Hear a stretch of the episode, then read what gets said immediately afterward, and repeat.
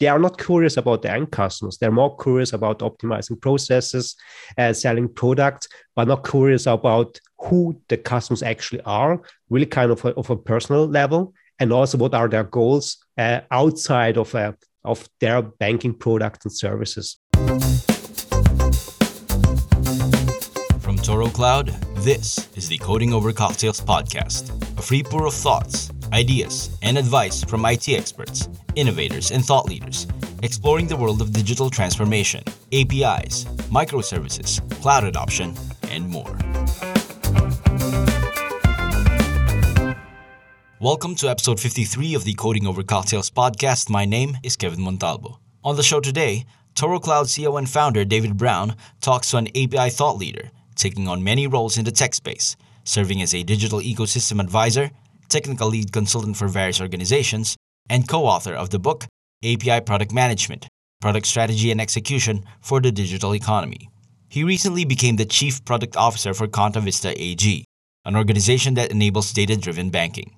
We had him over last year to talk about digital transformation in the new normal. Today, he's with us once again for a second round of cocktails. Hi, Amancio. Welcome to the show. Hi, Kevin, and hey, hi, David. Uh, thanks for having me. Uh, always excited to be here with you guys. All right. That's our pleasure. Thanks for coming back. Uh, you're our first uh, uh, guest to actually come back to the program. So that just shows how much we enjoyed the first one. Uh, let's jump in and talk about your role at uh, Contovista AG. You're the chief product officer there. Now, we understand the company leverages new technologies to turn bank data into meaningful applications. So, what role can fintech startups play in assisting traditional financial institutions to adopt new digital solutions, which I imagine the company that you've joined is, is innovating in that space? Um, I think the major role that we can startups uh, can do is really uh, um, provide kind of a different perspective on banking because um, from what I uh, saw so far uh, with banks, they live so in sort of a, a bubble. It's a, it's an old industry, uh, always doing uh, the same and always kind of okay. We have products and people come to us to get some money. And nowadays, also with internet, all the, the new fintechs are rising. Um, the users or the end customers, they have really um, they expect a different thing. And our role as startups and fintechs is really helping the bank to first uh, um, start with the customer and really understand okay what are their needs and really help them um, with the curiosity part because that's what I'm uh, missing uh, quite some sometimes they are not curious about the end customers. They're more curious about optimizing processes, selling products, but not curious about who the customers actually are, really kind of a, of a personal level, and also what are their goals uh, outside of uh, of their banking products and services. And um, the big role here is really uh, to help them with the curiosity, educate them what really customers want because it's always funny. For instance, we we provide white label solutions for e-banking, and we are integrated. Then we ask, okay, how many users are using this feature? How many or who are your users? They don't make analysis. They have no clue about uh, how many people are using e-bank, and we help them to really understand their customers, also based on financial transactions, of course, and also their goals, and helping them to um, for the end customers to get better financial habits. I think this is one will uh, uh, uh, one big role that we have to do. So the adding the curiosity and educate the banks about their customers. And the second part is, um, you know, from outside you can always say maybe you, you have this picture in mind. There are two guys pulling kind of a cart, but the wheels are quadratic, not not uh, not round. There comes a consultant telling you you need this round wheel. It becomes easier uh, and they're really stuck in in, the, in their all the processes. They know they're slow. It needs a lot of alignment, a lot of compliance, and there, what you as a fintech or a startup can really provide is kind of real speed, because they are more almost looking uh, outside of their company to really bring their kind of ideas or strategies uh, uh, forward to really make some progress. So really speed and simplicity doesn't have to be the, the, perfect solution, but really kind of something that can be really integrated really fast. That's what the banks are really looking forward to. Yeah. Uh, before we get into the questions about the fintech industry and, and, and, general questions about what's driving the space and the like, what I find interesting about the role you're playing with Contovista is you're actually partnering with banks. You're not trying to disrupt the, fin, the you know, financial sector and become a new payments mechanism or uh, you know uh, e-banking system or whatever it may be you're actually trying to facilitate digital transformation with existing banks modernize them get them to mm-hmm. understand what the customer uh, is after. Is that is that right? Yeah that's a that describes it perfectly. So um also i mean you can always choose like kind of um, replacing the bank with kind of new new services or leverage all the, the experiences the the, the yeah all, all, all the assets of banks the products and the whole company to really provide value to to the world. So what would be the deployment model there? Because um, most fintechs would have like a, a cloud-based sort of service. And but if you're trying to uh, deploy those kind of services within an ex- bank's existing infrastructure. Um, for example, you mentioned e-banking. They don't know sort of analytics of usage and all sorts of stuff. So if you're wanting to make modifications to their existing infrastructure, that's going to require all the privacy and security related concerns with that bank, uh, third party certification, all the rest of it. So, what is the deployment model when you're partnering with these banks? So the deployment model, these ways really provide a white label solution, so it gets installed uh, within their infrastructure, and they can integrate it uh, into their front end. Um, I, I, mean, either you provide a database with a front end, front end, so they can easily integrate it into the, the web views, or providing APIs also. Um, because also, let's say that the, the, larger banks who have really kind of the, the IT power, the resources, they're more looking into uh, APIs to really consume the services because they want to control uh, and manage that user experience, also uh, to iterate that fast. So that's really uh, um, something they want to learn and own because that has a huge impact. so these are these two options like uh, white label solutions or uh, APIs within the banks. Um, the other solution that also uh, happens quite often is kind of building a complete different infrastructure that happens usually with current banks who want to innovate and also try to um, to uh, um, uh, try out some new ideas. They really com- either com- create complete new uh, uh, um, companies who do that, or they create complete different apps that are completely in- independent of their current infrastructure, especially regarding apps. So uh, many banks provide a kind of a mobile banking app that is completely independent of the of their IT infrastructure. Mm. And as an API evangelist yourself, you must be really interested in all that sort of goings on these banks and how they want to develop these APIs and take ownership of the APIs as well. Mm-hmm. Um, but there's a lot of going on in the fintech space, obviously, a lot of innovation. Uh, besides those uh, sort of interfaces to try and improve customer experience and uh, digital first operating models, getting rid of the old you know requirement to come into a branch to do your banking that sort of stuff. What other innovations are we seeing uh, that's driving the investment in uh, fintech industry? So so the big investments or really kind of the changes are um, the way how payments um, how payments are done and also who controls and owns the payment process. This is uh, um, developing. So before it was really kind in the early days like from bank to bank like bank to bank transactions um, now it's uh, um, all a lot of power have now the, the credit card companies because a lot of transactions uh, uh, are done via credit cards. Now they have made a big move into debit cards, at least here in Switzerland. So credit card gets almost uh, replaced by by new version of debit cards with which you can also pay online. And but really in the next uh, couple of years, and also uh, the the huge or large um, uh, credit card issuers are preparing for that. It's really account to account. So really skipping credit cards, skipping debit cards, and really uh, um, prepare for that people really pay directly from, I mean, private people or uh, business uh, from from account to account. So they uh, the credit card issuer will lose this kind of control, and also the mm. banks. So it will be kind of kind of decentralized.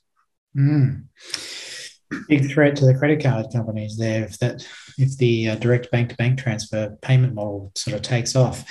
Um, let's talk about some of the other innovations that are occurring. What, what's machine learning? Uh, it's, it's obviously enabling a lot of autonomous finance, whereby an algorithm would analyze and manage client risk, their portfolio, their investments, investment strategy. Uh, what can companies and consumers look forward to when it comes to autonomous finance? Um, so especially let's say pri- private people like, like you and me um, what we can look forward to is really kind of a hyper personalization. Not just like a, here are the best investments that you can do but really and what are you interested in? What do you believe in? And really shape those products and offerings uh, to your personal uh, preferences. Like uh, if I'm interested, let's say more in, in, sports, so I get more kind of opportunities to invest into sport teams or esport. Or if you're more, in, more interested into sustainability, so you will see more kind of uh, recommendations uh, regarding investment into uh, um, sustainable uh, products. Plus, another thing is also um, or how I see banks, they are kind of the master of the, the fourth dimension, like time. It's like Doctor Who, who can time travel. They have somehow the power to um, teleport your money from your future into into the now, and then help you with this kind of additional money really become uh, uh, your your um, your wealthiest version of yourself. And that is what where autonomous finance can really have a, a, a huge role to really understand okay what are your uh, uh, credit risks today? What is it tomorrow? Based on your kind of background assets education also similarities to other people then really find out the way okay what is the best way to make it to wealthiest person? Because uh, uh, become wealthier means more business for the banks right? And then really um, that's what autonomous finance then help you the, the private people really find this path and offer you the right choices and educate with you to really ha- uh, help you to become wealthy in order to really achieve the goals that you chosen uh, uh, to achieve. It's interesting. Uh, I was speaking to uh, a gentleman actually. Uh, he he just joined the IT department of a bank here in Australia. We have four. They call it four pillars here. Four big banks in Australia. Uh-huh. And one of the things he found was that the bank had made a big push into managing process through people power, and they'd outsourced the, the outsourced the process to uh, you know, uh, cheaper jurisdictions around the world to, to process their paperwork, where some of their competitors had started using machine learning, particularly for client risk assessment. So if they had, what he was saying is if they had a client come to them and say, I'll look them after a home loan, they'd say, great, we can get back to you in 25 days. That 25 days was their processing time to assess client risk. Whereas their competitors have made big investments in machine learning to automate that process, particularly scanning of bank statements, the like, to sort of determine sort of purchasing mm-hmm. patterns and, and that sort of stuff. And um, we're able to process, you know, in obviously much shorter time frames. I don't know whether it's hours or days, but obviously a lot less than 25 days. Uh-huh. So what was happening is that the, the you know, the, the, they were coming back and say, oh, great news, your home loan's approved was like, well, that was weeks ago. I've already I've already gone with, with another bank. So so obviously there's benefits for for the autonomous finance with with the customer, but uh, clearly uh, productivity benefits uh, and, and, real risks to your to your mm-hmm. organization if if you're not pursuing that autonomous finance as well. Just an observation I made through a conversation I had recently. Another maybe I uh, can trend, also add add on that, um, yeah, because that's completely true. I mean, with machine learning, you can really uh, understand the patterns uh, from mm-hmm. transactions and also compare it to uh, a different kind of uh, people and really kind of assess the, the validity and accuracy of those models and also together in combination with open banking that makes it also so so such a huge thing because um, if you think as a bank that uh, the the customer had, that's the only relationship uh, the person has with the bank, then you're usually uh, wrong. So you only see one picture or just one dimension of, of the customer as a whole and really have help with open banking and understand this kind of data and then use machine learning that really helps you to get kind of yeah maybe the, the 360 view of the customer but at least let's say the whole picture about uh, the whole wealth how income and expenses behavior to really make a great uh, credit risk assessments I'm glad you mentioned open banking because it's one of the things that I wanted to ask you about. Um, it aims to establish a standards based data exchange between banks and fintechs. Tell me what open banking means. What, it, what is it? And how, how is it bringing innovation to that industry? You mentioned already some, some, uh, some of the, the benefits there. Yeah. So the benefits there, or, or what it actually is, is um, open banking. That means um, other banks or, uh, other banks or other parties are able to get access to your accounts, to your financial transactions. Also, are able to uh, um, to create payments uh, and transactions on your behalf. And with open banking, uh, if you have multiple uh, relationships to several banks, you are really uh, able to aggregate aggregate all this kind of information. Then really choose where do you pay to whom via which bank service and so on. Which are so it enables really kind of uh, um, opens up the banks your bank information, your financial information to others to really provide to provide you uh, better services. What control does the end user, the customer, have over that exchange of data?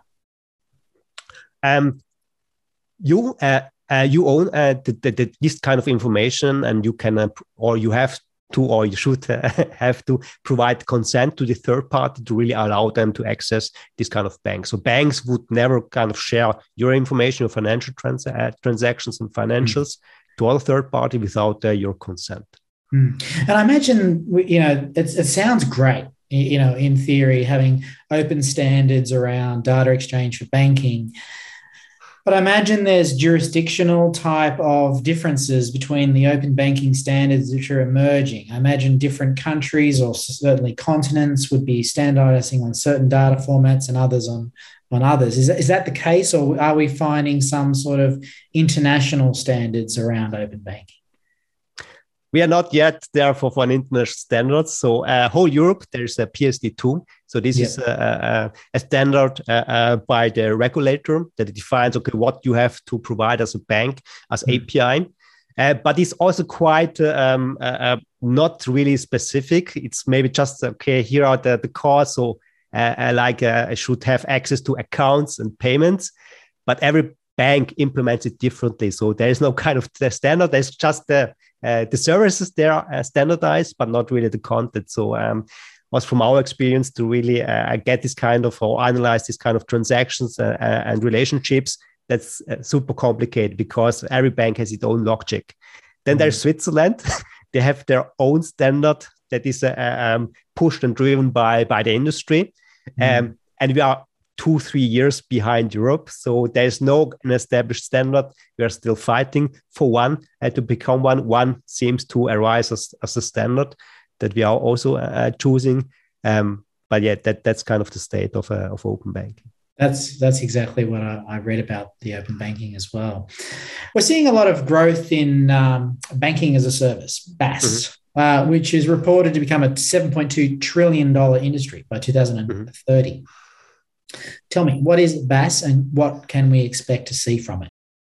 So uh, BaaS banking as a service enables uh, in the end uh, everybody to become a bank and ro- really kind of rethink kind of relationship between your business and your customers.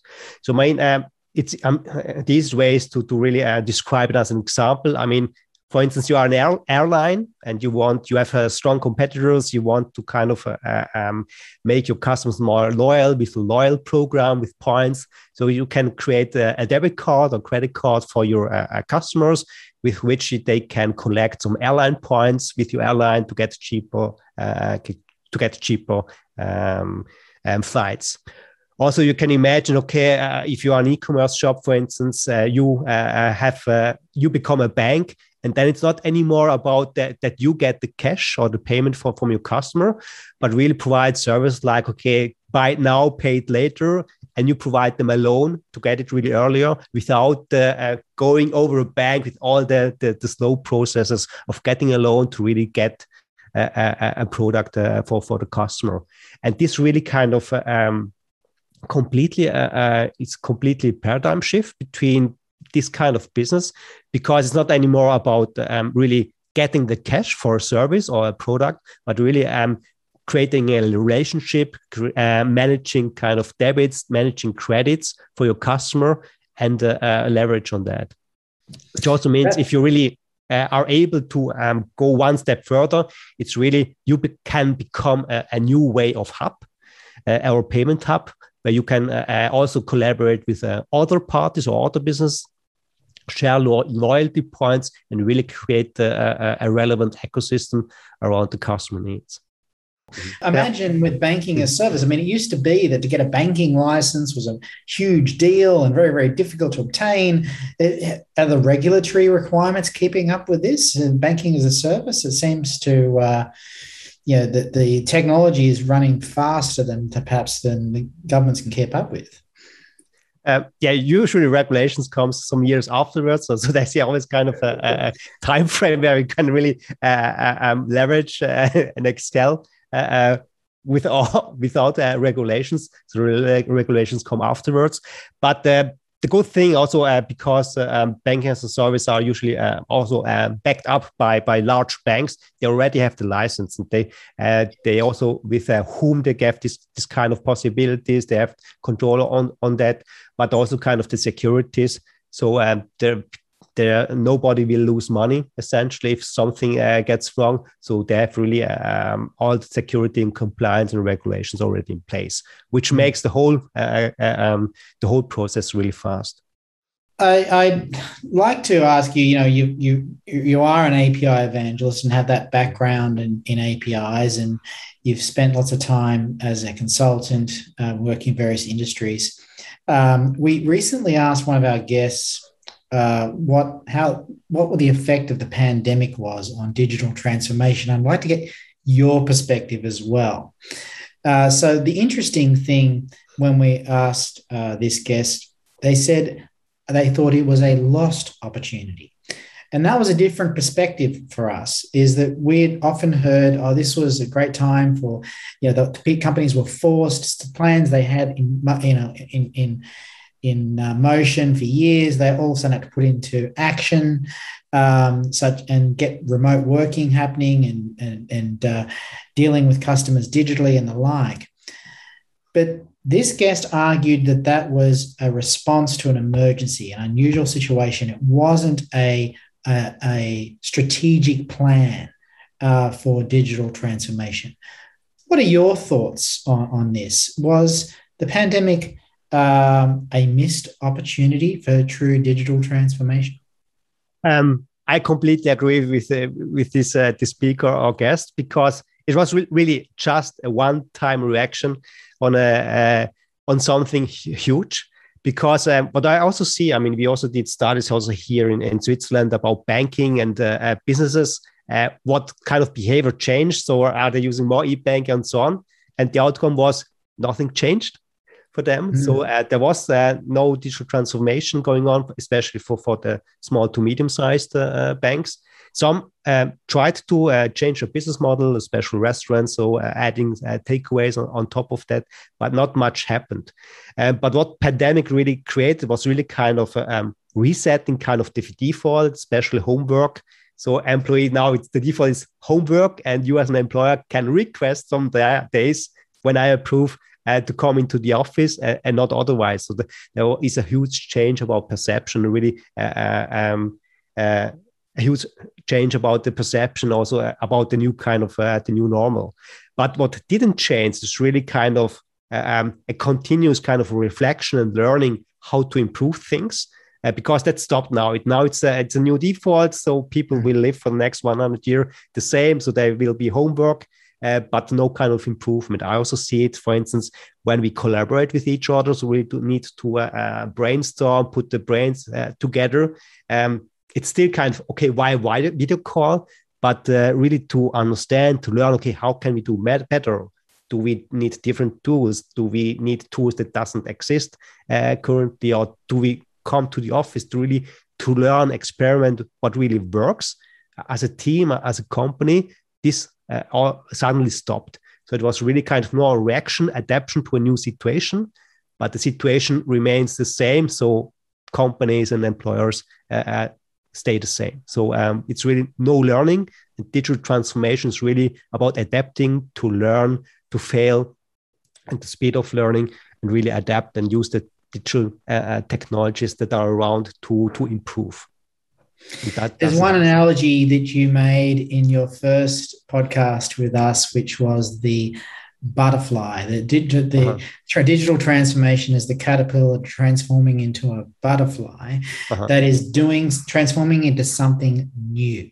Mm-hmm. Uh, so is that what didn't happen? Certain certain processes were done differently, but the the net result wasn't some new way of doing business. Is that is that what I'm just trying to understand? Mm-hmm. What what would you be actually looking for if if what if the pandemic didn't bring digital transformation? Then what is true digital transformation? Yeah. So regarding this uh, uh, this analogy, I think uh, it still is true. But also with this analogy, I mean, the caterpillar either dies or becomes a butterfly and then stays uh, to become a butterfly and uh, never transforms again.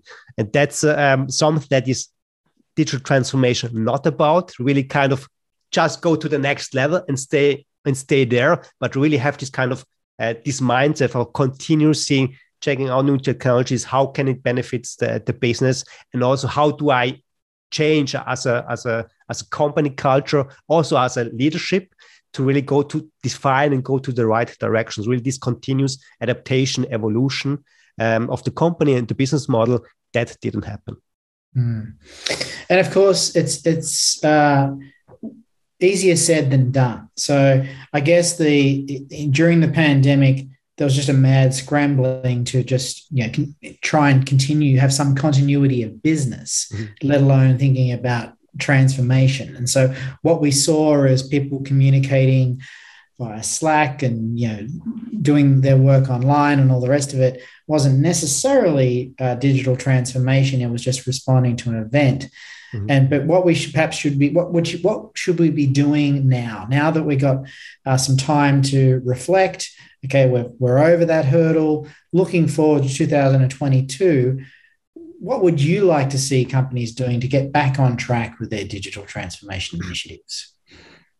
Um, I mean, last time also, uh, my current thing is uh, um, it's not about only technology and also a business model. It's also kind of cultural aspect. Mm. But it's not only the culture of, of, of, a company or depending a little bit on how you define, but it's also about the leadership.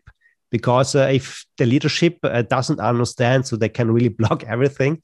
So it's really kind of uh, um, a new way of really uh, um, um, behave as a complete organism or organization, really have an exchange between leadership and all the brains of the employees because there's all the, the collective intelligence to really um, get that into use and really have a kind of a cycle exchange between leadership and also the company culture and, and the employees to really excel on that. So it's not only about the employees and their culture, how they uh, about their mindset, how they evolve, but also about the leadership who also needs to learn not only to uh, uh um, to manage and uh, but really understand where to lead and also when to change and adapt which directions to go and also trigger and uh, invoke the right uh, thoughts and ideas and give it the space uh, for the employees to uh, to change and really adapt to digital transformation.